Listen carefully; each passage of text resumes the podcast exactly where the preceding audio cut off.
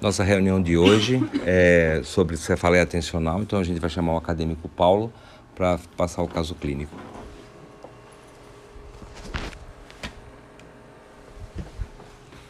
Então, olá a todos, eu sou o Paulo, acadêmico de medicina da UniOeste, e vou fazer uma apresentação hoje sobre um caso clínico de cefaleia atencional.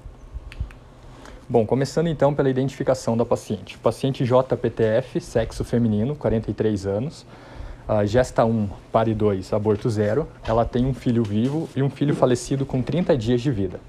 A paciente ela trabalha como auxiliar de produção numa loja de embalagens, numa fábrica de embalagens, e ela é natural e residente de Ampere, no estado do Paraná. No dia da consulta, como queixa principal, a paciente trazia dor de cabeça. Bom, história da doença atual então. A paciente relata que há 19 anos, após o falecimento de um filho, ela iniciou com um quadro de cefaleia na frequência de uma vez por semana, que foi graduada por ela como uma nota 6 na escala de 0 a 10. Essa dor era do tipo ferroada e se iniciava em região temporal bilateral, mas sem irradiação. Além disso, não tinha fatores de piora identificáveis, mas como fator de melhora, a paciente alega o uso de paracetamol, um comprimido de 500 miligramas. Durante as crises, a paciente apresentava associação também com náuseas, mas não chegava a ter tontura, nem vômitos e nem impossibilidade de se alimentar. Uh, ela procurou assistência médica por algumas vezes na instituição onde trabalha, que ela falou que tem um médico lá que atende os colaboradores, e ela era sempre medicada com analgésicos comuns, apresentando uma melhora do quadro. Porém, há quatro anos ela evoluiu com uma maior intensidade da dor.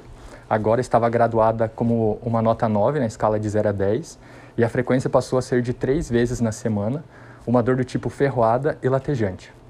Uh, se iniciava em região frontal, mas agora tinha radiação para região zigomática esquerda, temporal bilateral, região occipital e região cervical, mais especificamente a região posterolateral esquerda. Não tinha um fator desencadeante identificável e piorava com barulho e melhorava com repouso, escuro, silêncio e o uso de dipirona 500mg, um comprimido, ou paracetamol 750mg, um comprimido.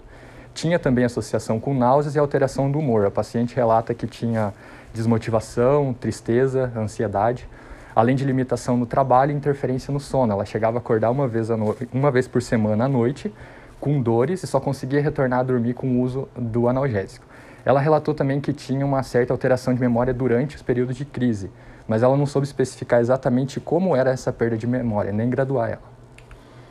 Bom, durante uma das consultas com o médico lá da instituição, uh, foi solicitado para ela o exame de tomografia computadorizada de crânio para melhor avaliação e o encaminhamento para o ambulatório de neurologia para avaliação com o especialista. Uh, ela chegou então, no dia da consulta, ambulatório de neurologia, com um exame em mãos de tomografia computadorizada de crânio e uma cefaleia que ela graduava com uma nota 5 na escala de 0 a 10, mesmo sobre o uso de dipirona 500mg, um comprimido. De história patológica pregressa da paciente. Ela nega diabetes mellitus e hipertensão arterial sistêmica, tem histórico de uma cesariana há 19 anos, passou por internação em enfermaria por um período de 5 dias a, por causa de uma hepatite A, mas ela não soube especificar quando isso ocorreu uh, nega infecção pelo SARS-CoV-2 e alergia ao ibuprofeno, que ela relata que quando toma a medicação, alguns minutos após tem edema em lábios e região periorbicular. De histórico familiar, ela, tem, ela relata que tem uma irmã que apresenta um quadro de cefaleia semelhante ao dela e de hábitos de vida, é uma paciente que não pratica atividades físicas e não tem histórico de tabagismo nem de etilismo. De sinais vitais e dados antropométricos no dia da consulta frequência cardíaca de 72 batimentos por minuto, a respiratória de 16 incursões por minuto, a pressão arterial de 130 por 80 milímetros de mercúrio, o peso de 59 quilos e a altura de 1,63m. De exame cardiovascular, as bulhas normofonéticas em dois tempos e sem sopros, com pulsos radiais e pediosos palpáveis, cheios e simétricos. De exame pulmonar, a paciente tinha inspeção, uma expansibilidade torácica regular e simétrica, e na ausculta, um murmúrio vesicular presente sem ruídos adventícios. Uh, com relação ao exame neurológico, a avaliação dos pares cranianos uh, não teve alterações na avaliação dos 12 pares. De tônus muscular, a paciente tinha uma musculatura eutônica em membros superiores e inferiores. A força muscular estava graduada como um grau 5 uh, ah, em todos os segmentos de membro superior e inferior, tanto distal quanto proximal. De reflexos osteotendíneos, ela tinha um grau 2, normoreflexia nos reflexos testados de aquileu, patelar, bicipital, o estilo radial, o estilo cubital e os axiais da face. Uh, o reflexo cutâneo plantar estava em flexão e o reflexo, o, o reflexo cutâneo superficial indiferente. Ela apresentava uma normoestesia tátil, térmica e vibratória, noção de posição segmentar preservada, grafestesia e estereognosia sem alterações. Do teste cerebelar foi feito o teste de Humber, que deu negativo. Ela não tinha alterações de marcha, tinha uma normometria do, do teste índex nariz e do calcanhar-joelho e de adococinesia. E de funções cognitivas, a paciente normopraxia, normognosia e concurso do pensamento organizado. Foi também realizado o exame de cabeça e pescoço. Na inspeção, uh, foi evidenciado uma ausência de deformidades ou sinais flogísticos, principalmente em regiões que ela alegava que tinha regiões de dor. E a palpação não tinha sinais nem de crepitação e nem de dor à palpação. Bom, de exames complementares, como eu falei, a paciente trouxe uma tomografia computadorizada de crânio, uh, realizada no ano de 2021 com, e no laudo, a princípio, o exame estava normal, exceto por um achado, que foi um cisto calcificado de um centímetro da glândula pineal. E de hipótese diagnóstica para essa paciente, então, foi selado como cefaleia do tipo tensional, e a conduta foi esclarecido para a paciente sobre o diagnóstico dela, as expectativas do tratamento dela e controle dos sintomas. Foi prescrito também um antidepressivo tricíclico, a nortriptilina, um comprimido de 10 miligramas para ser tomado pela manhã e também um retorno em três meses para a reavaliação do quadro.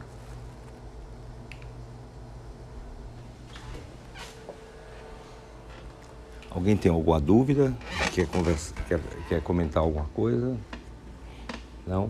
É, a, a, importância da, da, gente ter esse caso é que ela teve um, uma, uma, paciente de 43 anos, teve um fator bem é, pontual, né, que foi a, a perda de um filho, é, quando ele, ela tinha mais ou menos em torno dos 20 anos de idade, que é uma paciente de 43 anos.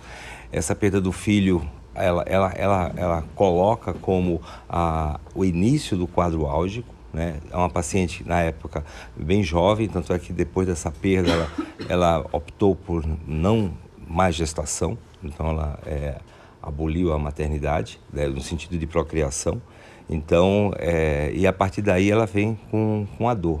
É um diagnóstico clínico, né? é um diagnóstico extremamente é, que você necessita para isso ter um, um parâmetro de história, de, de identificação do quadro de dor. O exame neurológico foi totalmente normal. Essa tomografia que ela teve é uma calcificação de pineal, que não tem isso, não é, não é relevante em nada. Isso aí é, é uma situação que pode ocorrer em ser quase 25% da população mundial. Então, não tem é, nenhuma repercussão nem indicação clínica. Né? Então, é, é importante a gente entender a dor e, e o mecanismo que ela teve, que ela tem essa dor. É, essa semana, a, a, Romana teve dois casos de, de, de, cefaleia também, do mesmo tipo, tensional, e aí eu queria também que ela passasse para a gente um pouco do, do que, que ela viu nessas duas outras formas de apresentação da mesma cefaleia. Então, bom dia a todos. É, essa semana, então, eu passei no ambulatório com o Dr. Vicente e a gente viu dois casos clínicos de cefaleia tensional. Uma paciente tinha uma dor bitemporal, sem irradiação, outra paciente tinha uma dor frontal. Uh, a paciente com dor bitemporal, ela tinha uma dor do tipo latejante, enquanto a paciente com a dor frontal, ela tinha uma sensação do tipo aperto. Então a característica da dor era bem distinta, né, doutor Vicente? Eu acho que você me pediu para comentar também um pouquinho sobre o quadro clínico da enxaqueca, né? Para diferenciar um pouco da, da cefaleia tensional. Então, assim, a enxaqueca ela é uma cefaleia primária, é, geralmente caracterizada por dor do tipo pulsátil, unilateral, podendo ser por vezes bilateral, é, também acompanhada de sintomas bem exacerbados, como náusea, vômito, sensibilidade à dor, que a gente vai chamar de fotofobia, e a, a, perdão, a luz, que a gente chama de fotofobia, e ao som, que a gente chama de fonofobia, e também a aura, que é um sintoma classificatório da enxaqueca, né? Então, a aura ela é definida como uma sensação premonitória, acompanhada de escotomas, que são distúrbios visuais, que antecedem a crise de, de enxaqueca do paciente, né? É, também é importante caracterizar essa dor de forma adequada, porque por vezes o paciente com enxaqueca ele pode possuir crises é, mais brandas, como com dores com, do tipo aperto ou do tipo peso ou ferroada, e também dores bilaterais acompanhadas somente de náuseas, o que poderia é, confundir o médico que vai é, diagnosticar ele com uma cefaleia tensional. Mas é importante caracterizar bem essa dor, lembrar que ela geralmente ela é uma dor pulsátil, ela é unilateral, ela é acompanhada de sintomas exacerbados e geralmente ela vai pode ou não ser acompanhada de aura, né? Sendo bem importante essa caracterização, então, doutor. É, é, importante a gente entender isso, que tudo é dor, né? Tudo é dor de cabeça e a gente tem que diferenciar porque o tratamento muda, né? A, a migrânia, né? Que é a, que é a enxaqueca, né? Seja clássica ou com aura. Então, ela, é, você tem que identificar os pródomos, que identificar a dor e tem que identificar também o mais importante é o pós-crise toda enxaquecosa no pós-crise ela tem uma, uma, uma queixa bem, bem, bem assim, recorrente de uma sensação de, de, de, de um. fica meia, é, desde de meia desatenta até ter a sensação de que bebeu sem ter, é, ressaca sem ter bebido. Então é, é, ou então que levou uma surra, aquela sensação de corpo mole e tal. Então tem tem características, a gente é, são clínicas. Você para isso tem classificado na, na, pela Sociedade eh, Brasileira de, de, de Cefaleias, eh, sintomas maiores, sintomas menores, e esses sintomas, eles, eles, eles precisam sintomas, então é, é referência do paciente, eles precisam ser preenchidos para você conseguir um diagnóstico. Já na cefaleia tensional, como a, a, a Romana pegou essa semana, foram dois casos também, uma paciente já em curso de uma dor de cabeça mais antiga, que havia iniciado já um tratamento, que, é, que era uma, uma, dor de cabeça é, com uma frequência bem, bem grande, é, de várias crises né, no mês, e que depois do, do, tratamento, ela já fazia um ano que estava em tratamento, as crises passaram a ser é, uma vez a cada dois, três meses. Então, a, na outra paciente, é, que era uma dor de cabeça mais na, na, na região da é, frontal, ela, ela associava inclusive uma, uma característica é, interessante que era que ela achava que o piorava com o frio. Inclusive, ela tinha ido no, no, no médico no, do, é, do município lá e que ele falou para ela: você não sai de casa no inverno, né? Você lembra, né? E que é uma, é uma, tem uma característica também bem interessante que acontece na cefaleia tensional. Então, essa coisa assim relacionada com a, a essa associação climática e tal. Então, parece, são coisas assim muito meio, vagas, né? mas são essa, é, é esses pontos é que você faz o diagnóstico. Né? Já essa segunda paciente, não, ela tinha um tipo de cefaleia que a a Rayane vai falar daqui a pouco, na, da classificação dela, que era uma cefaleia mais esporádica. Ela tinha uma dor de cabeça que resolvia só com um comprimido de paracetamol e ela estava bem, assim, só em acompanhamento. A gente não fez nenhum tratamento para ela. Só porque como são, elas podem sair da forma esporádica para a forma mais contínua e aí a gente tem que fazer o tratamento que é o, é o objetivo do é, nosso, a gente acompanhar a evolução dessa dor. O fato de ter uma característica é, tensional é de tensão muscular, necessariamente não precisa, como ser o caso apresentado, ter uma, uma situação tensa de emoção, de uma vivência que qual ela, ela, ela inicia a partir disso aí. Essa tensão, tanto é também que ela é muitas vezes chamada de, de cefaleia cervico, já foi chamada cefaleia cervicogênica, cefaleia de tensão muscular. Então ela não era, não, então a tensional é que ela tem um componente de tensão. Não, não, não necessariamente você vai ter uma discussão, uma briga e a partir daí comece a dor. É uma outra situação. Então agora vai chamar a Rayane para conversar com a gente sobre o, o artigo. Sobre esse ah, caso, tá bom, parece tá bom. que ela usa analgésico há um bom tempo. Como poderia diferenciar, por exemplo, se ela não tem uma, uma dor causada pelos medicamentos? Pela quantidade de medicamentos. Essa cefaleia que você está falando, que é pelo uso de, de, medicamentos, às vezes o paciente ele faz, ela faz uso constante de uma, um coquetel de medicamentos, é, de uma quantidade excessiva e aí você é, é uma paciente que ela é, é, é, inclusive ela é limitada pela, pela ela, ela ocorre né, pela é, exacerbação pelo número de medicamentos, de comprimidos que ela toma. Tem pacientes que você vai ver na clínica que ela chega a tomar até 10, 12 comprimidos no dia. Hum. Então imagine se você, se você toma no dia isso, você tem uma média de duas a três crises por semana, aí você não sabe, chega um momento que a, a dor de cabeça pode ser desencadeada pelo excesso medicamentoso. E que não é o caso dela. Toma, ela toma alguns comprimidos e tal, não é, não é o caso dela. É, doutora Samira, falar alguma coisa? Era um por dia, né? Paracetamol por dia. É, sim, sim. Tá.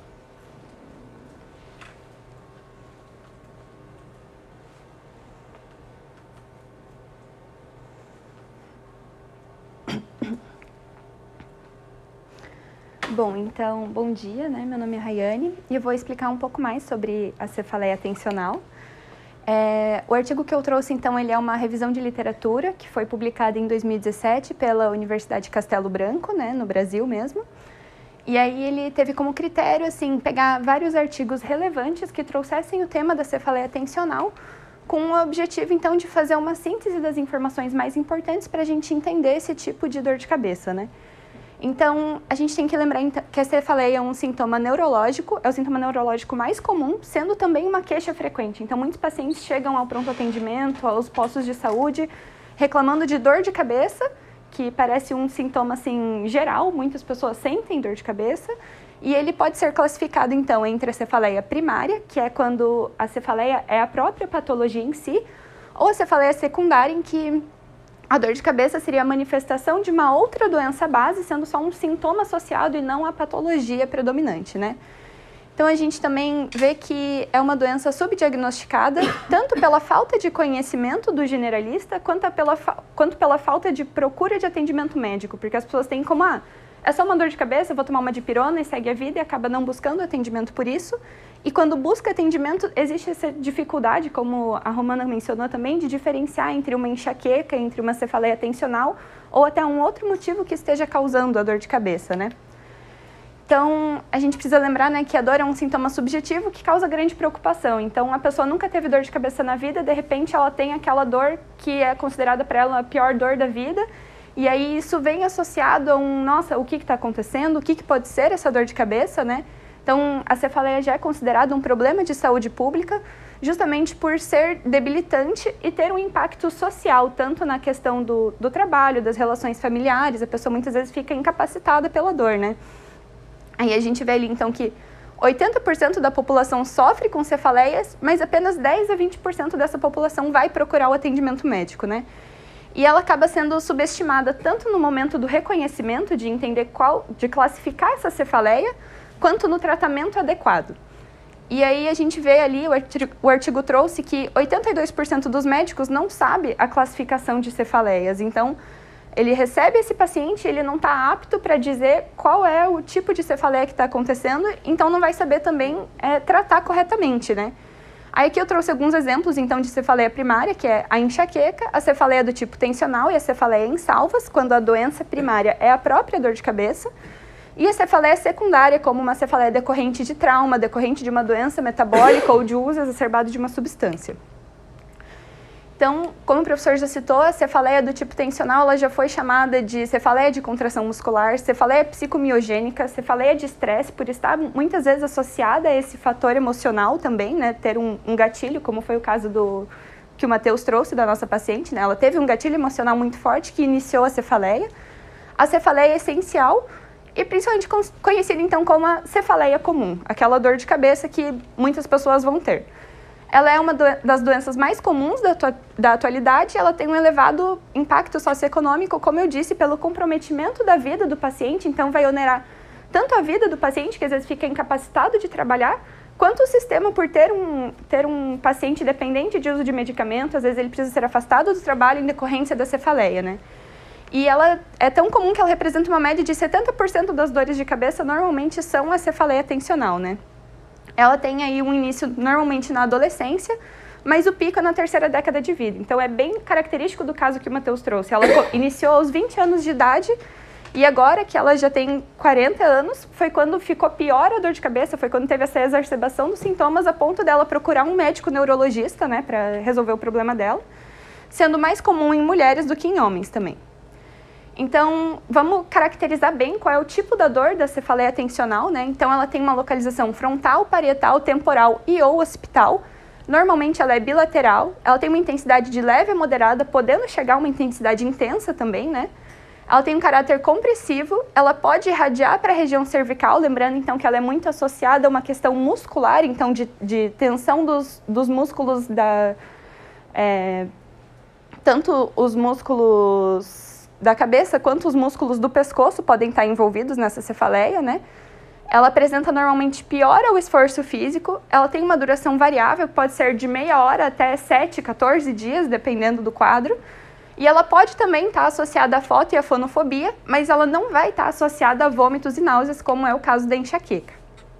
Então, a cefaleia do tipo tensão ela é subclassificada de acordo com o tempo de ocorrência dessa doença. Então, ela pode ser pouco frequente, quando vai acontecer pelo menos 10 episódios ao longo de um ano. Ela vai ser considerada, então, frequente quando tem uma ocorrência maior do que 10 episódios por ano, então vai lá entre 12 a 179 episódios por ano. E ela é considerada crônica quando o paciente já apresenta mais de 180 episódios ao longo do ano da dor de cabeça. E existe ainda uma subclassificação de cefaleia tipo tensão provável. O que, que isso quer dizer? Essa cefaleia, ela não necessariamente atinge todos os critérios da cefaleia do tipo tensional, mas ela também não atinge critérios de outros tipos de cefaleia. Então, é provável que ela seja uma cefaleia do tipo tensão. Então, qual o diagnóstico diferencial que a gente tem que focar na hora que a gente está atendendo uma cefaleia, né? A cefaleia é do tipo enxaqueca, que é caracterizada mais então como uma dor vascular, pulsátil, unilateral, mais, mais intensa normalmente do que a cefaleia do tipo tensional, podendo estar associada a vômito, tontura, que não acontece no quadro de cefaleia do tipo tensional.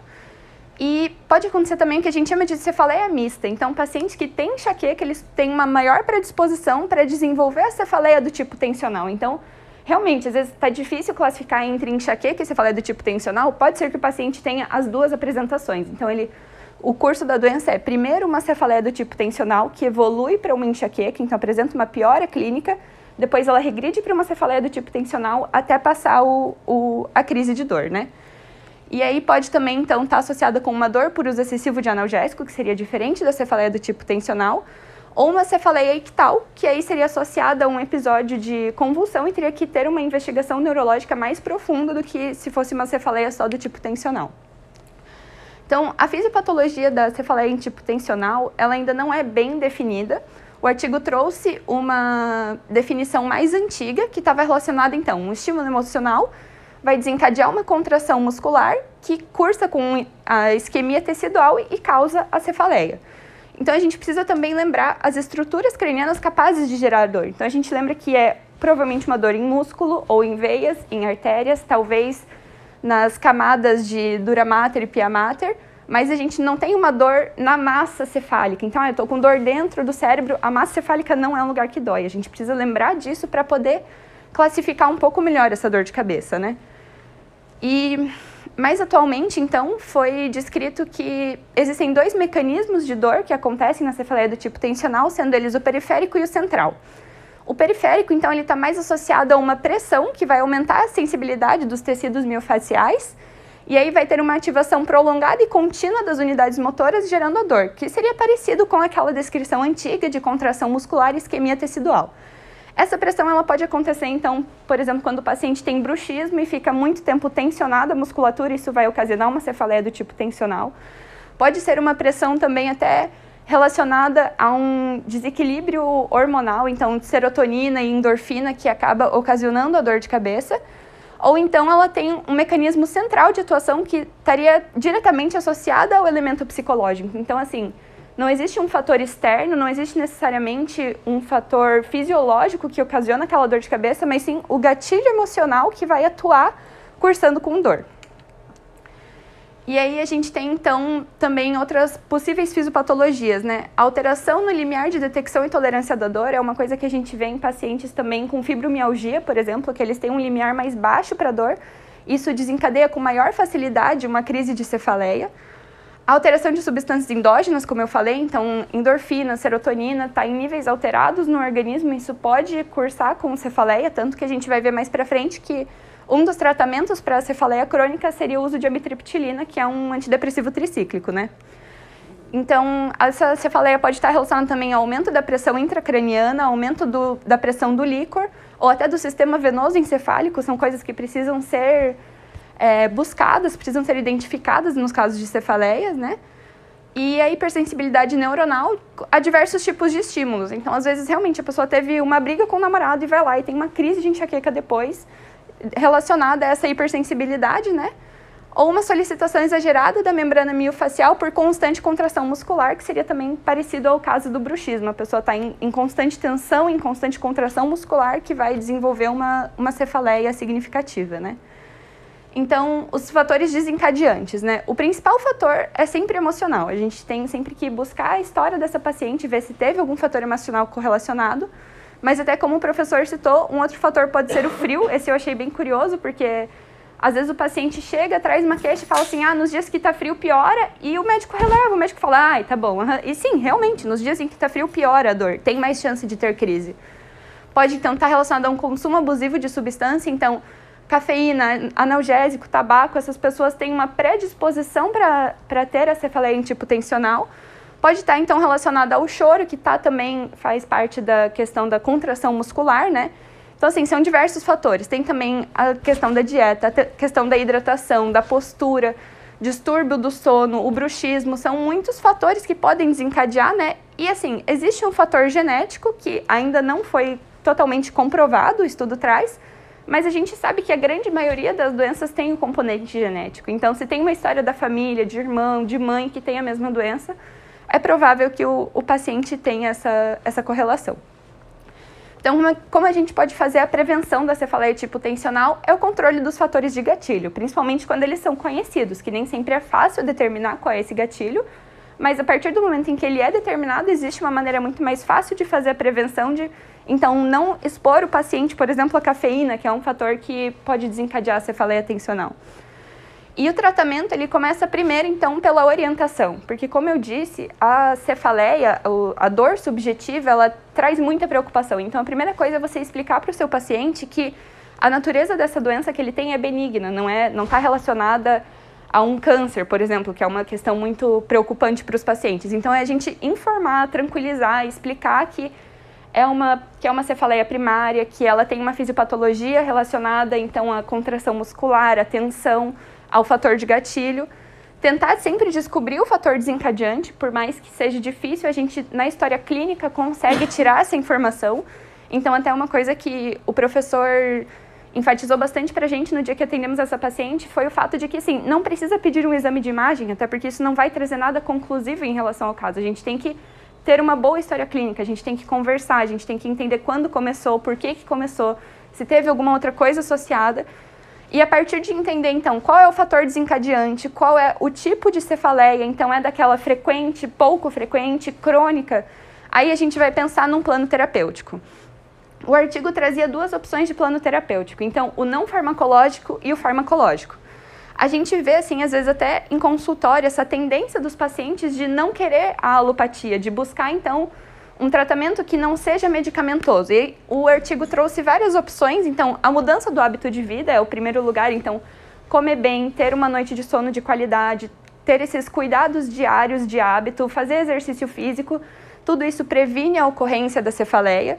Mas pode fazer então alongamento, massoterapia, yoga, essas práticas de, de relaxamento, essas práticas que aliviem a tensão do corpo, que coloquem a saúde mental da paciente também mais em ordem, né? E claro que isso também não vai simplesmente excluir o fato da necessidade da paciente precisar de um remédio. Quando o paciente não, não apresenta uma melhora com hábitos de vida ou com relaxamento, a gente tem que atuar a fim de tirar, tirar a dor dele de maneira química, né? Então, pode ser um tratamento sintomatológico, normalmente associado aos períodos de crise e principalmente para aqueles pacientes que têm uma dor menos frequente, então vai tomar analgésicos ou anti-inflamatórios não esteroidais. Mas para os pacientes que apresentam um quadro crônico de muita frequência de cefaleia, a gente já faz então um tratamento preventivo para evitar que essa crise aconteça. E esse tratamento normalmente é feito com amitriptilina, né, que é o antidepressivo tricíclico, ou ainda também pode estar associado ou não a um relaxante muscular. Então você vai dar uma amitriptilina e mais uma ciclobenzaprina, por exemplo, para o paciente dormir bem e, e ter a, relaxação, ter o relaxamento da musculatura. E então a conclusão, né, como eu já falei, é uma elevada incidência mundial, então é um assunto importante para os médicos estarem atualizados, de saber classificar, de saber quais são os critérios, de saber diferenciar a cefaleia tensional da enxaqueca, saber dizer se é uma cefaleia primária ou secundária, porque é isso que vai determinar o tratamento efetivo, né? Lembrar então dos prejuízos socioeconômicos tanto para o paciente quanto para a sociedade em geral, por ser uma, uma dor muitas vezes debilitante, né? A importância, então, de fazer, de que fazer um diagnóstico e um tratamento efetivo, que a gente vê que muitas vezes é deficitário, precisa, por exemplo, uma tipo tensional que poderia ser tratada num posto de saúde acaba sendo encaminhada ao neurologista, que é um especialista que, como se só ele pudesse tratar, mas a gente sabe que não é assim. Poderia ter sido tratado na atenção primária, por exemplo, né? Entender então que a fisiopatologia ela é complexa, ela é multicausal, então não é simplesmente um fator em gatilho. Existem várias opções, é um conjunto de do ambiente que o paciente está inserido, da vida que ele leva, dos fatores que são estressantes para ele. E o melhor, o artigo trazia que o melhor tratamento é o não farmacológico. Então ele dizia para primeiro tentar aquelas opções de mudança de hábito de vida e relaxamento, e caso isso não funcionasse, a gente ir para um analgésico. Mas, como médico, a gente sabe que é muito difícil você ver um paciente em dor, olhar para ele e falar, ah, eu não vou te dar um remédio. Assim, é, é, chega até a ser, por exemplo, a, a paciente, né, ela vem com uma, um histórico de 19 anos de dor. Aí você vai olhar para ela e falar, não, come bem e dorme que vai passar. Então, assim, é claro que a gente tem que dar o remédio, a gente tem que ter essa atuação de tirar a dor da paciente da melhor maneira. E era isso. Aqui estão as referências. Alguém tem alguma dúvida, alguma colocação? Pode falar. Quando a gente, quando a gente encaminha um paciente com. Tá um pouco mais de Quando encaminhar um paciente com cefaleia tensional para o especialista, para o neurologista? Bom, é, você tem, como o, a Rayana comentou, é uma, uma, cefaleia mais comum. Então, é, é a que vocês vão pegar no postinho de saúde. Né? No dia a dia, o feijão com arroz do médico generalista é cefaleia tipo tensional. Só que você precisa saber e ter certeza de que é uma cefaleia tipo tensional.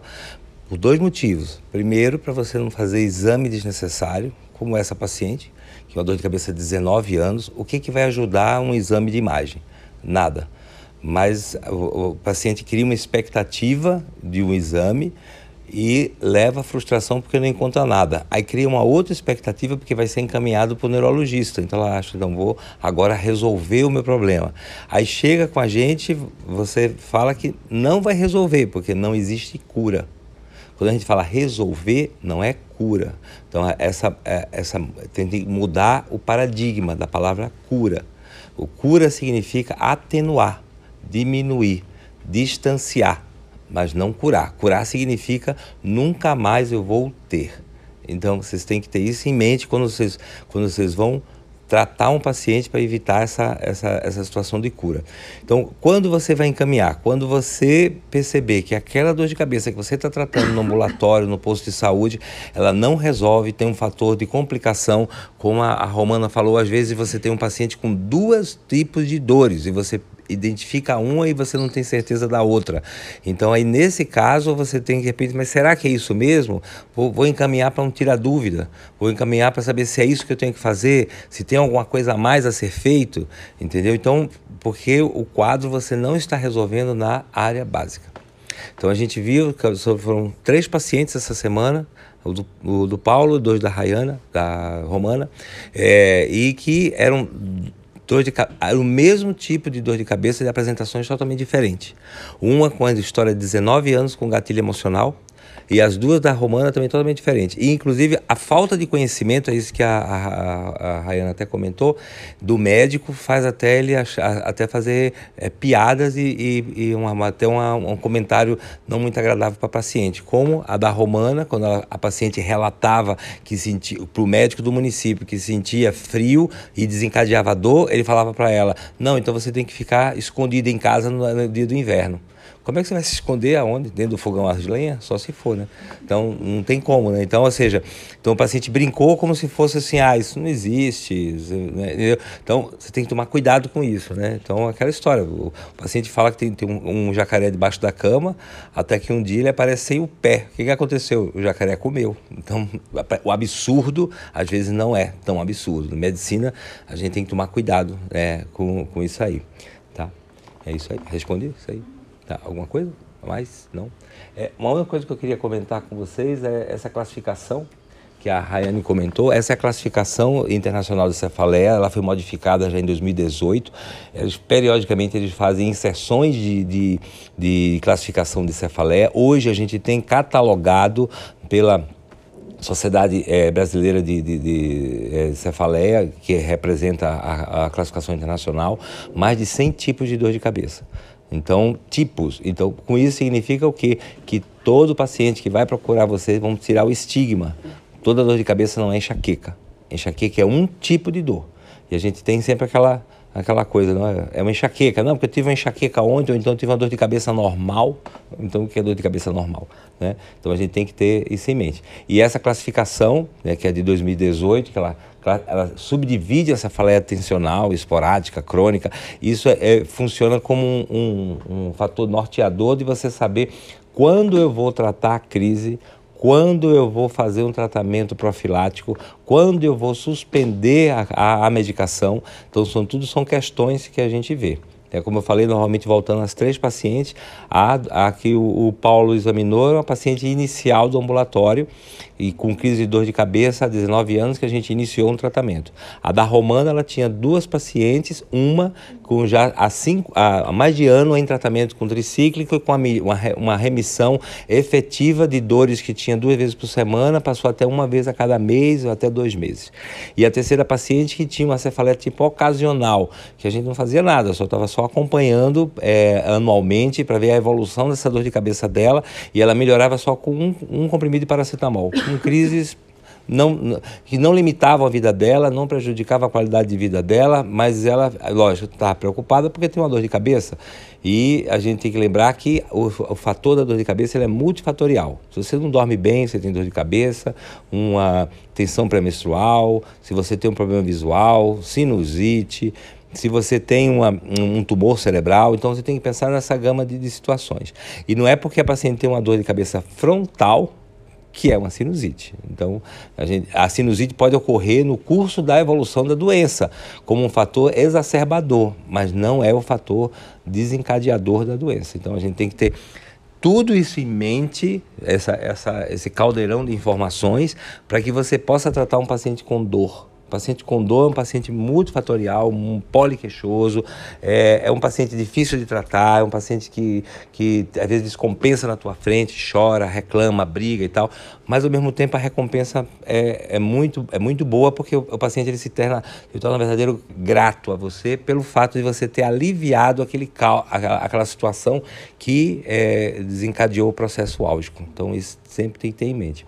E outra coisa, só para a gente terminar, não ficar tão longo, lembrar dos sintomas não dolorosos relacionados à dor, que é a alteração emocional, todos eles vão ter. Toda dor crônica vai ter. E a gente sempre fala, né? Causa ou consequência. Então, você não sabe. Mas todo paciente ele vai ter a alteração emocional e o déficit cognitivo, né? que basicamente é a memória de fixação. Então, todo paciente, todo, aí é todo, 100%, vai ter essa queixa. Então, o paciente chega para você com uma fibromialgia, com uma dor crônica, né? Ah, eu, tô, eu, tô, eu acho que eu estou com Alzheimer, eu tô, estou tô esquecido. É natural, é, é, é, é possível e é, é o que a gente encontra na prática médica diária. Então, não pode, lógico, o paciente ele pode também ter um Alzheimer, ele tem o início um déficit cognitivo, mas não é o habitual. A déficit, o déficit cognitivo é, é, da memória de fixação é um fator extremamente frequente no ambulatório de dor crônica. Qualquer dor, seja se uma dor no pé, pode ser uma dor na cintura, nas costas, na cabeça, no pescoço, não importa. Dor crônica, vocês têm que lembrar isso aí para não, não ficar pensando bobagem. É isso aí. Tem alguma coisa mais, doutora Samira? Não? Então, a gente encerra.